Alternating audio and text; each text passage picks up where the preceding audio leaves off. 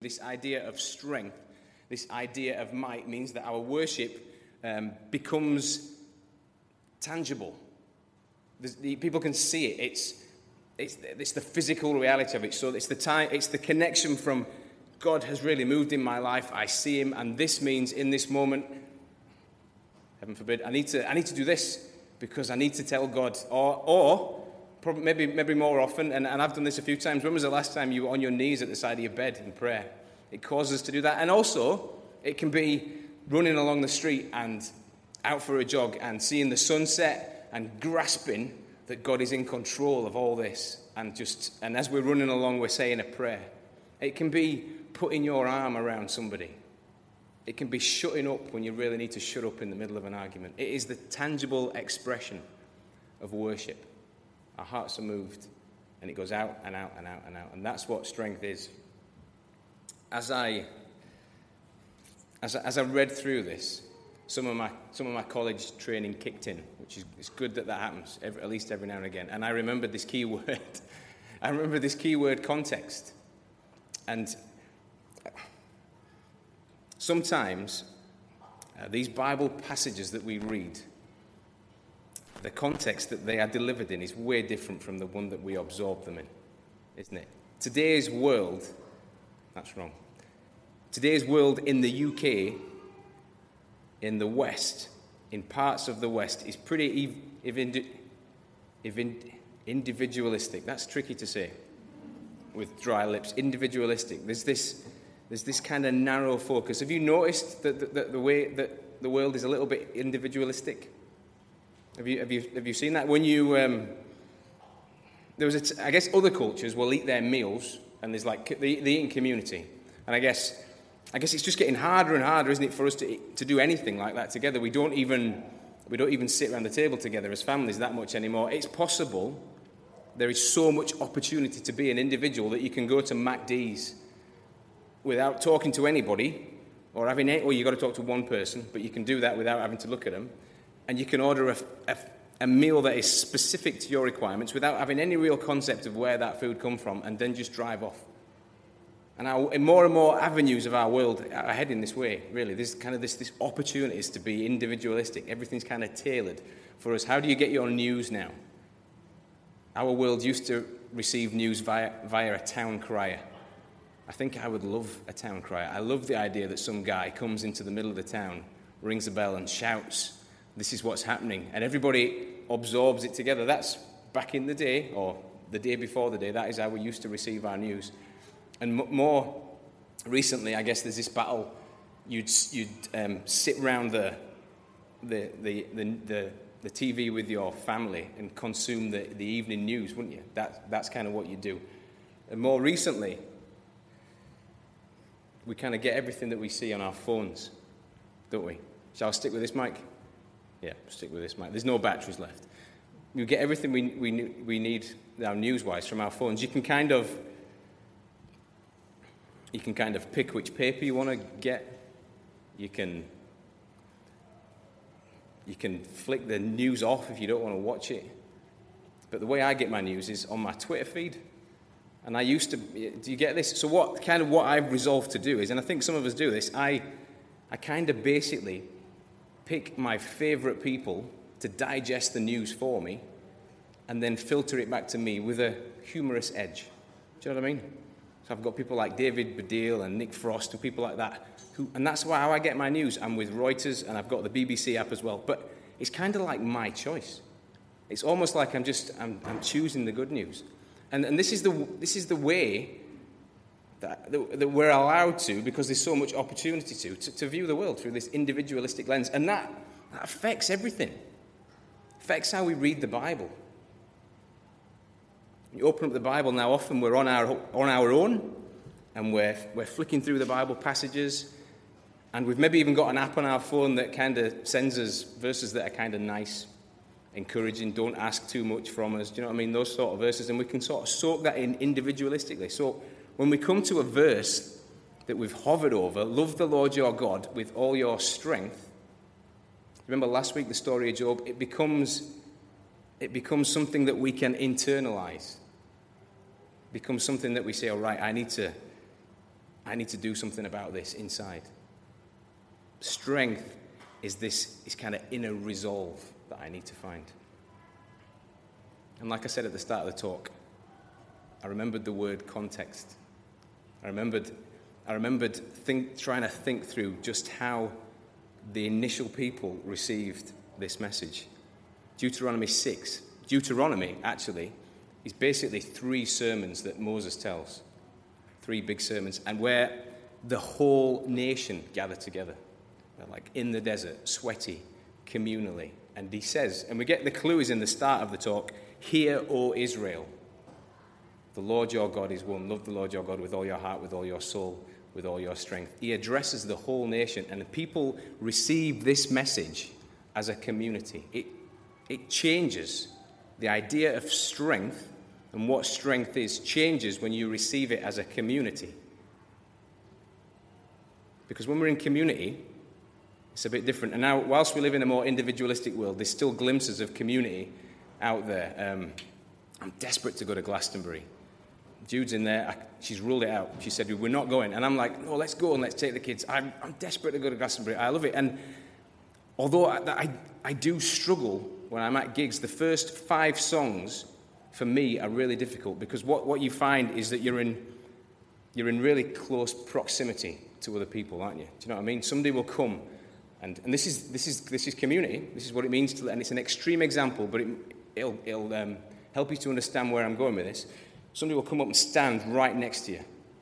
And, uh, and, I, and I can't even think about the songs because I'm so aware of this person's leg, do you know what I mean, just brushing against the bottom of my calf. And I'm, inside I'm going, I'm thinking, I'm thinking to him, do you realize what's happening here? Where our legs are brushing in this moment. This, isn't, this is really awkward for me. Do you know what I mean? But then, after about five songs, because what happens in community is you kind of morph into one. You become one voice. So, and I'm, i struggle with that uh, personal space and invasions and stuff like that. If you get a hug off me, it's an awkward sideways. It's an awkward sideways hug, and that means I love you with all of my heart. If you ever, if you ever get that, but but after five songs, I'm there, and I realize I get. Oh yeah, okay, this is what community is. Community is one voice. In some respects, in, the, in these respects, and there's other things that happen as well. When, um, when, when the guy comes on at the start, and this is, this is just worth thinking about, just how, how different it is. When the guy comes on at the start and he shouts, Good evening, Manchester. Do you know, you get that, Good evening, Manchester. And what do you do? It's really weird because you just, you would not do this ever in ordinary life. You all go, Yes, yes. That's what you say. Can you imagine? Take yourself out of community, put yourself back in the normal world. Somebody comes up to you and goes, Hi, Ash. Are you from, you from Leeds? You go, Yes! Brilliant! Yes, I am from Leeds. And, and then he says something like, and they also say, say this at gigs, you say, How's it going, Manchester? You can imagine him saying, How's it going, Ash? And I go, Yes! Brilliant! Wow! Because that's what you do, in it? At gigs, you kind of you kind of want to buy into the idea of community. So you buy into the big thing, and the big thing is we're here to have a good time and enjoy the band. And if that means whooping everything, then we're going to whoop everything. And you think as one body. So when, and this is a bit of a jump, this might not be how you normally perceive stories in Deuteronomy, but the people that are gathered to hear Moses preach are, are more like that, more like the Glastonbury crowd than they are perhaps like us reading this message on our phone. They answer as one people. So, this concept of strength that they have is not perhaps that same concept concept that we have. They think immediately of strength. And they remember, they look across at the person next to them dripping with sweat. They see their kids, they see their weakness, they see all, all the aspects of their life, and they see the answer as community. Because 40 years before Deuteronomy 6, they'd exited Egypt as a nation, as one people. They'd helped each other exit They'd picked up each other's bags, they'd carried each other's burdens. There's other passages, if you read through Exodus, they're really interesting. When the people cry, when there was no food, they cry, and we don't, we don't do this. Somebody cries in our Western culture, somebody, a good person will come and put their arm around them, but generally we think they want to be on their own in this moment. In, in, in this culture, it says that they all cried as one in the night. Can you imagine that? Horrible, would drive me mad. But that's what these people did. They cried as one. And when Moses brought the idea that there was sin in their lives in front of them, they wept and mourned and worshipped as one. So when Moses commands them in Deuteronomy 6 to love the Lord your God with all your heart, with all your soul, and with all your strength, they think people. So I couldn't stay with the story of Job, which I really wanted to last week because I was loving the story of Job. But I wanted to talk to us a little bit about the fact that when we're called to strength, when we're called to worship, we do it together. We do it as a community.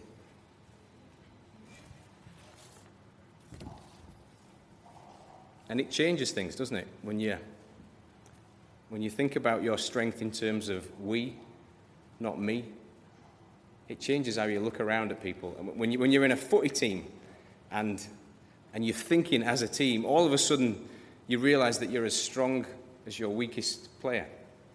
And, and you realize that what you've got to do to be strong as a team is, is lift up, is get behind your weakest player, build them up, train them up, get them better, or swap them for somebody who's going to be better. You've got to do that sort of thing. And when you see a player that's really good, you think, this guy's not really a rival anymore. This is a teammate that I need to maximize. We think differently as a team. And this idea of, of worship and strength changes how we should look at each other changes perhaps what church is. We might want to we might want to ignore this sermon actually. We might want to go home and absorb the Bible on our on our app that sends us encouraging verses and think about strength has been something that we can go away and work on. But actually this call to strength is a call to community, is a call to loving each other.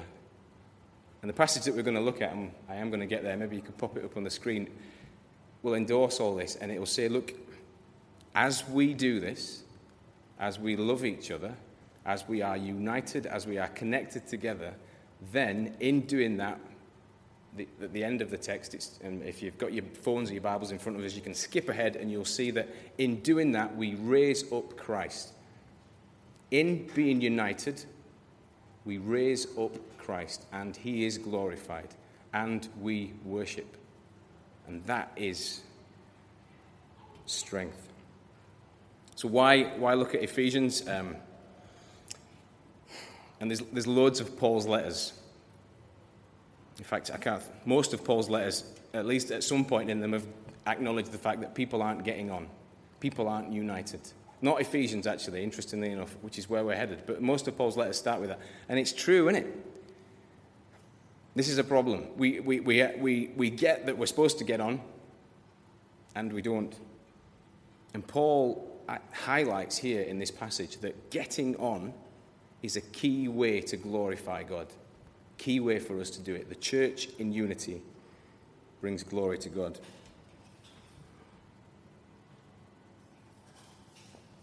Let's take a bit of it in. As a prisoner for the Lord, then, I urge you to live a life worthy of the calling you have received. Be completely humble and gentle. Be patient, bearing with one another in love. Make every effort to keep the unity of the Spirit through the bond of peace. And I love how he labors over this. I think he's quoting something else, but he just, it feels to me like he, he's slowing down. He wants us to absorb this. There is one body and one Spirit, just as you were called to one hope when you were called. One Lord. I'm trying to emphasize the one as much as I can with my deep voice. One faith one baptism, one God and Father over all, who is over all, through all, and in all. And you get the impression just from a quick reading of that. Paul, Paul's almost saying you really ought to get, you really ought to be doing this. See all this stuff, you know all this stuff, you know you know about all this stuff. You you really ought to have this. It's like that moment. Um, I, I find myself here often as a parent when I'm telling my kids Please stop scratching each other's eyes. Please, please refrain from punching each other. Please do that. Please, because we are a family. We, we love each other. We are together. We are united. We live under the same. And I end up, you go, I go really slow through these points. I feel like I really need to labor this. And what I want to say to them is, you really ought to get this already. But I'm going to spell it out for you and I'm going to work slowly through it. We are united. So don't punch each other in the face. It's not kind to do that. And, and Paul's kind of doing that. He's kind of slowly spelling out look, you really, this should just happen. Really? Ephesians, I see the other churches at Corinth and, and round about this, but uh, they're not getting it right, and I'm worried for you, but it really should happen. But just because you're human, and it's, it's good that Paul does this for us, Paul says, I'm, I'm going to give you a glimpse of what that might look like. So he puts a few words that I think because we're human, we have to go, all right, okay, so it looks like that. We benefit from that, don't we? When we're trying to make a recipe or something, trying to cook something up at home, and you get a picture of it, it's like, okay, I see that. I see it's supposed to look like a sumptuous chicken, you know, and, and I can, I'm reading what I'm supposed to be doing. I'm worried that we're not going to end up there, but at least I can see where I'm headed. And Paul gives them some clues. He says, Be humble and gentle and patient. And when we read those traits, you think, Ash, we're talking about strength. These aren't, these aren't strong traits. I'm not sure I want to listen to you anymore. I feel like I don't want to, I don't want to be any more humble. I don't want to be any more gentle. I'm not sure that's going to help if I'm more patient. How's that going to, how's that going to help the church? These words, I think, are difficult to get our heads around. They're a little bit lost in translation. The root word at the back of the concept of some of these words is this word called meekness. And when we think of meekness, we think, I don't want to head towards meekness. We think of somebody who, somebody who doesn't have anything and therefore doesn't make a lot of noise. Somebody who, you know, somebody who's not got a lot going for him and therefore keeps quiet. That's, that's what somebody who, who is meek is like. But the idea of meekness, we've really got this wrong. Meekness is strength under control. In, in ancient times, you would describe kings of Persia as meek. That's how they wanted to be described. They were meek kings. And it wasn't because they didn't have anything, it was because they were able to control their strength. There's this idea that you can forego your rights with meekness. I am entitled to this. I am entitled to it, but I'm going to be willing to forego it. And so we read through these list of traits humbleness, gentleness, and patience. These are not soft traits, these require huge strength. And I think it's really interesting what Paul does. See, we end up with this picture of Christ being glorified and this body that works in perfect unity, this whole perfect pattern. But foundationally, the places he starts from and I think it's the same in any church. Any church where God is glorified, things are running smoothly, will be, have at its heart, people who are patient and gentle and kind. And they are traits that we overlook and we think, how do we get the church big? How do we get it running smoothly? And Paul says here, here's how you do it. And actually, if you're patient, loving, and meek and kind, with your eyes on Christ, with a heart for his people, then these actions become worshipful. This becomes worship, letting something go.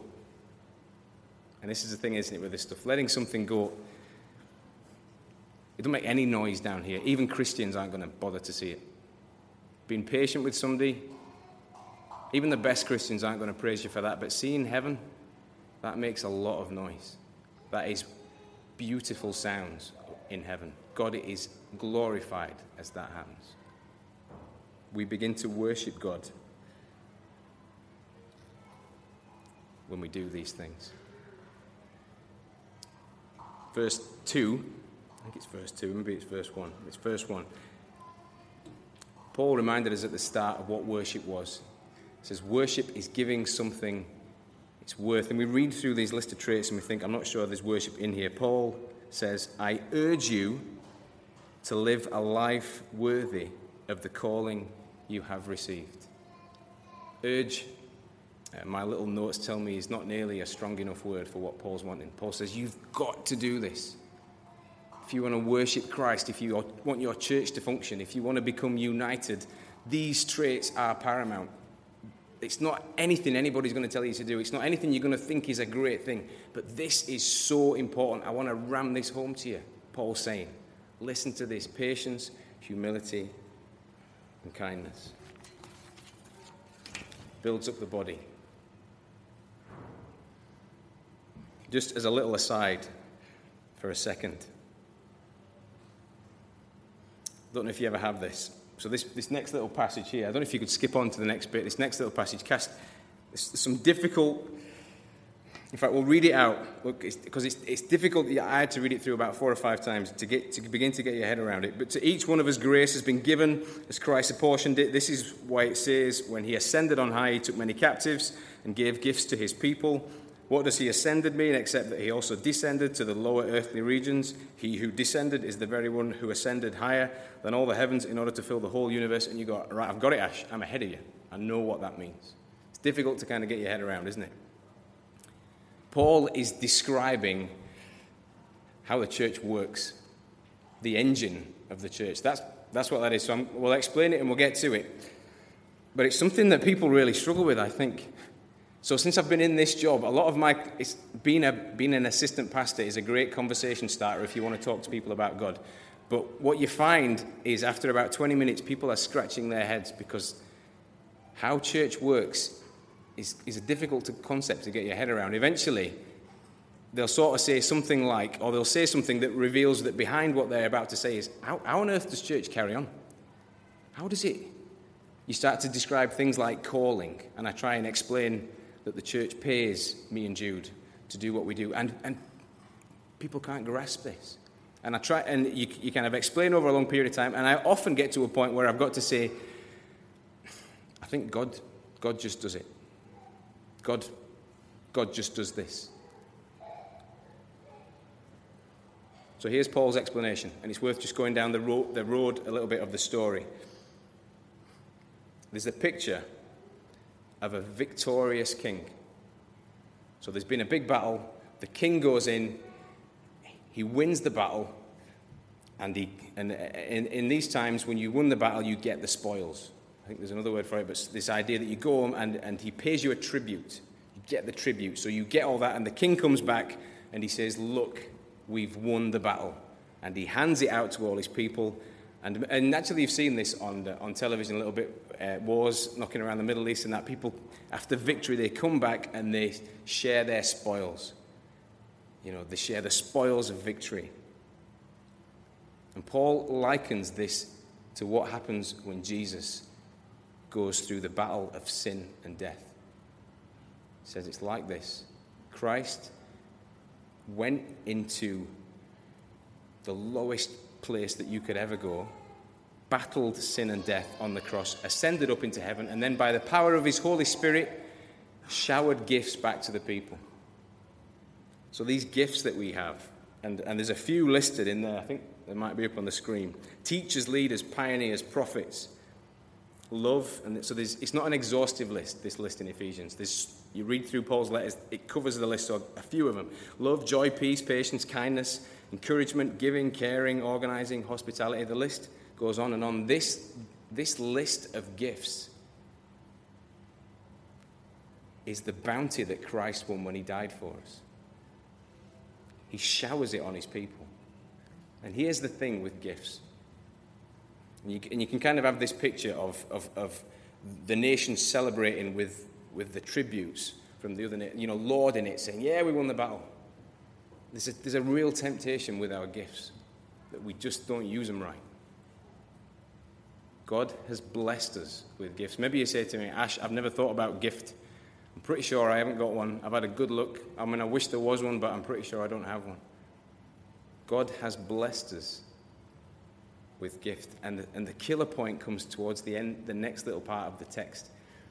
Because the temptation is for us just to harbor these gifts or, or to ignore them or not to do anything with them. But the point of these gifts is that we give them back so that the church is equipped and built up. The temptation that we that we mess up our gifts is massive. It's huge. We just we just dismiss it, we don't use it, or we take great pride in it, we abuse it, or we just kind of we just kind of enjoy the acclaim of personal glory. These gifts that God has died for and showered upon his people are for the building up of his church. They exist so that we give them back. And when we give them back, and this takes all of our strength and all of our might, then we begin to worship God. Paul, Paul leaves us with one picture, so we'll, we'll sort of wrap it up in this picture. And I guess it runs right the way through the text, and, and Ant at the start has, has hopefully put our minds there. We've been thinking about this body. And Paul, Paul focuses our attention to this body, and he, keep, he, keep, he puts the, keeps putting the idea in the text so that we're thinking about a body, and he says, I want you to think of this like the church. I want you to marvel at, at the body and then and, and see its different um, limbs and ligaments and, and marvel at the fact that the church works in a similar way to this. And it's, it's true, isn't it, how we, even though we're so advanced um, scientifically, our doctors are so smart, we know so much about the body, it's still a marvel to us, isn't it? We still, we still look at it and just go, that's amazing. Have you been watching Wimbledon? I, I enjoy, you've been watching Wimbledon, I enjoy a, a super slow mo like nothing else. Have you seen the super slow mos that they do after, the, after they make the tennis shots? Andy Murray did one the other week, and you can see like every single, eh, well, not, not everything, but every single, almost every single element of the body working together to make these shots. So somebody put a drop shot on Andy Murray, and Andy Murray's at the back of the court, and he's running, and he's got like tennis players have got muscles in their arms. Have you seen them? like three or four muscles. I've been like worked my whole life to get a six pack. Never happened, but I didn't realize you could have muscles in your arms. And you see Andy Murray's muscles in his arms working, and then the way that his knees almost seem to run into the ground, and even etched across his face is the effort to get to this ball, and, and then the grunt, the noise at the end, like, like that's going to help, but maybe it does help. You know, every single ounce of energy and effort, every last drop goes into it, making the body work. And it's, re- it's been really helpful for me to see. And Paul says, church is like this. Paul says, for church to work, it needs every last bit of diverse limb and ligament to work. Says, all the members in it need to work. Then you have something that is strong. There's a, a grave error that I think the church has made. And when I say that, I don't mean this church, I mean the capital C, big church. That we mistake unity with uniformity. That we end up with the best will in the world creating Christians that we want to see. We end up making people that you know, we have a certain way to worship. We try and dress you in a certain way. We try and get you to think in a certain, maybe even middle classy way. We do all this stuff. And in doing this, we kind of kill off the diversity of the church. And what Paul's saying here is we need the diversity of the church. He says more than that. He says God made the church this way. He made it to be different in order that it moves, in order that it works. Paul says in, elsewhere in his Bible. If the whole body were an eye, where would the sense of hearing be? If the whole body were an ear, where would the sense of smell be? But in fact, God has arranged the parts of the body, every one of them, just as He wanted them to be. You are truly blessed as a, as a church that there's only, and we should praise God, there's only one, there's only one of me. It's good that there are not, it would be awful, it would be horrific if there were two or three me's that you had to put it with. I think, I think it's good that there's one. Same with Paul. We are so privileged to have Paul, but if there were, if there were two or three of him and two or three of me, I don't think there'd be anybody. You wouldn't come. I don't think you would come. We just, it'd be a monopoly. We are, we are so blessed to have difference in this church, and it is so essential. It makes us so strong. And, and sometimes I'll kick back and look in the service, and I'm, I'll, see, I'll see somebody put their arm around somebody else. And that's worshipful. And I'll, and I'll think, man, I would never have done that. And I'll think, oh, so good that we've got that diversity. And then I'll hear the band playing and, and, and somebody singing beautifully, and I'll just think, oh, thank, thank God that we have that. And I'll see somebody willing to serve and somebody willing to clean, somebody willing to listen. And I'll think, I would not have listened that well. And I think, praise God that we are diverse. And we should not, it would be a horrific error of us to try and make And I guess this is the realization as I, as I think about the body and as I think about us working with great strength. Part of my job, our job as a leadership team, it would be wrong of us if we spent our time creating Christians that we liked. That is the temptation for me and Paul.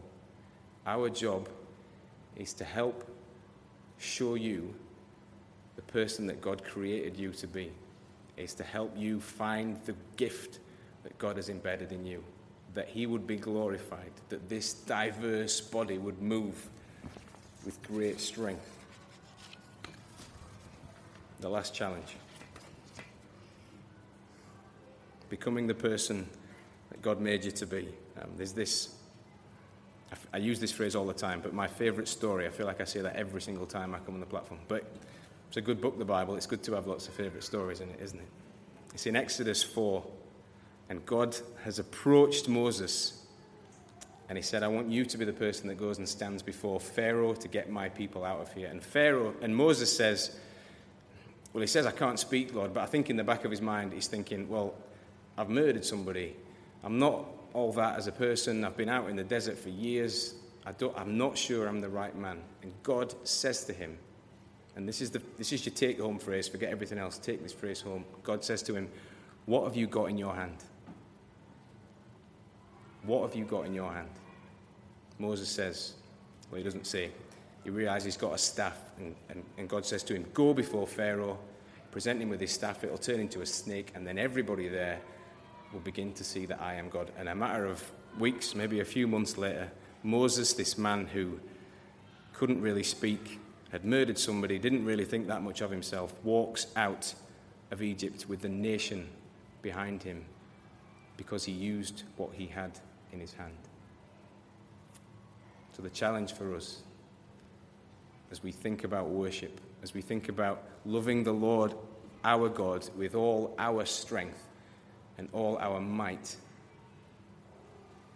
is what has God put in your hand that you might need to give back, that God will be glorified.